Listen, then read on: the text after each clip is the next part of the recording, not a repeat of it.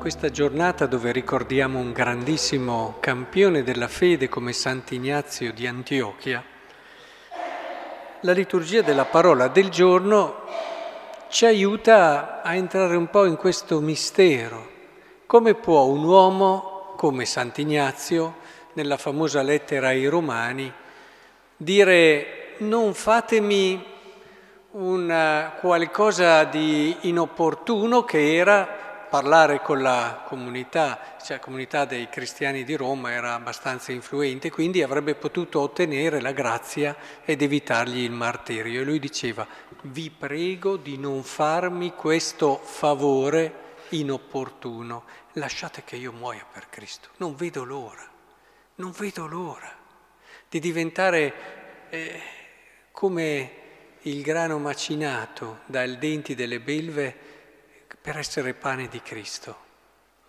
Eh, c'è un modo di vedere la realtà un po' diverso, indubbiamente, da quello che è il modo normale che abbiamo tutti, che non è raro tra i santi, che non è il non amare la vita, eh? questo è una patologia ed è un problema, ma è un amare la vita vera, che è essere con Cristo, che è diverso.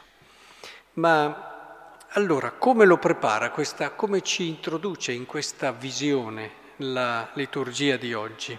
Beh, abbiamo, penso che lo conosciate, il famoso brano di Paolo alla lettera ai Romani, all'inizio della lettera ai Romani, dove dice che ci sono queste persone che avrebbero dovuto conoscere Dio.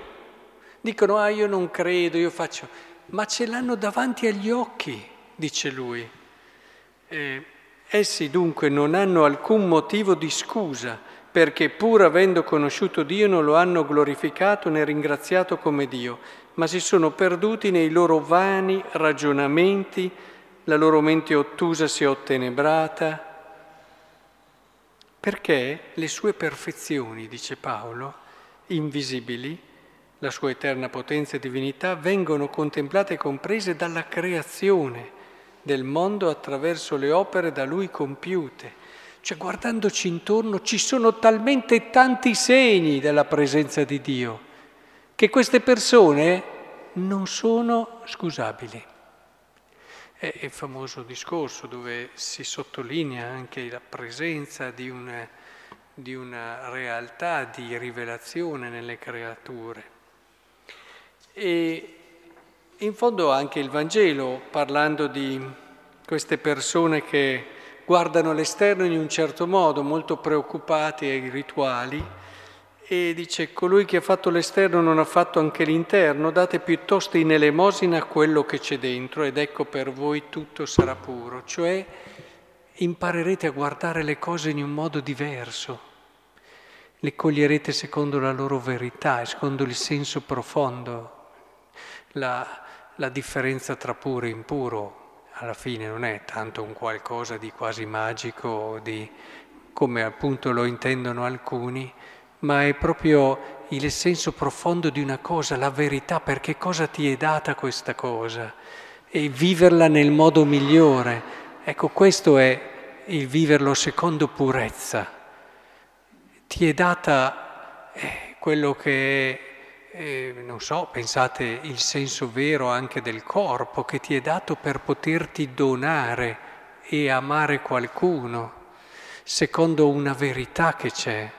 E quindi vivere il proprio corpo secondo questa verità di dono e non di possesso è purezza. Ma questo vale nel vivere il senso del lavoro, del tempo libero, della famiglia. C'è un modo puro di vivere le amicizie, dove riscopri che il senso profondo dell'amicizia è un crescere insieme, nello scoprire quella bellezza che Dio ha preparato e che grazie all'amico scopri prima di tutto in te, perché è l'amico che ti rivela la parte più bella di te, ma che poi dopo scopri insieme a lui andando avanti in un cammino meraviglioso e allora vivi con purezza le tue amicizie e ogni tipo di relazione. Ci possono essere, perché noi siamo un po' fissati su certe cose, ma ci possono essere relazioni impure anche se non c'è stato nulla di quello che riteniamo impuro come disordini sessuali, eccetera, ma impure perché non vengono vissute secondo la verità. E il senso e lo spirito, che è una relazione che l'altro ti è dato come dono stupendo, meraviglioso, per poter vivere e riscoprire in lui segni della presenza e dell'amore di Dio per te ed essere anche tu stimolato ad aprire il tuo cuore verso di Lui e quindi vedere meglio, perché quando si dà in elemosina, nel senso che si apre e si si diventa generosi, è indubbiamente molto più capace il nostro spirito e la nostra testa di vedere con oggettività ciò che abbiamo davanti. E allora capite che la realtà può cambiare tantissimo nel momento, quello che vediamo tutti i giorni. Pensate, c'è chi vede ed è convinto di avere senso di realtà perché vede questo, questo, questo, molto senso pratico. Ma non è solo quello la realtà. Se abbiamo un cuore rinnovato, purificato dal di dentro, che entra in quello che è il senso vero del vedere, allora si vede in modo totalmente diverso. E allora la persona che viene e che bussa e che ha bisogno c'era un vecchio parroco che, ah, dove ho fatto la mia prima esperienza di viceparroco, che quando veniva una persona che aveva bisogno diceva sei un angelo tu? Sei un angelo che viene a bussare alla mia porta e che io non riesco a vedere? E indubbiamente c'è un modo diverso che dire, eh, vengono a scocciare, vengono, oppure ma per tante cose. Vedi tuo figlio come un dono che il Signore ti ha affidato, una creatura meravigliosa affidata a te. Vedi la tua relazione con la sposa come, questo è il modo puro, eh?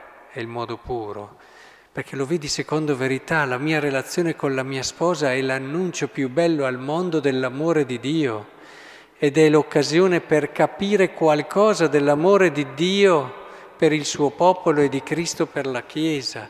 E allora riscopri eh, le relazioni in generale come un luogo sacro, perché davvero ti porta a vedere l'altro in modo diverso, anche solo qui ci guardiamo, non siamo solo il tale che io so tutto della sua vita, eccetera, eccetera, eccetera, eccetera, e, ma diventa davvero qualcosa di più grande che riesco a vedere perché ho un cuore puro.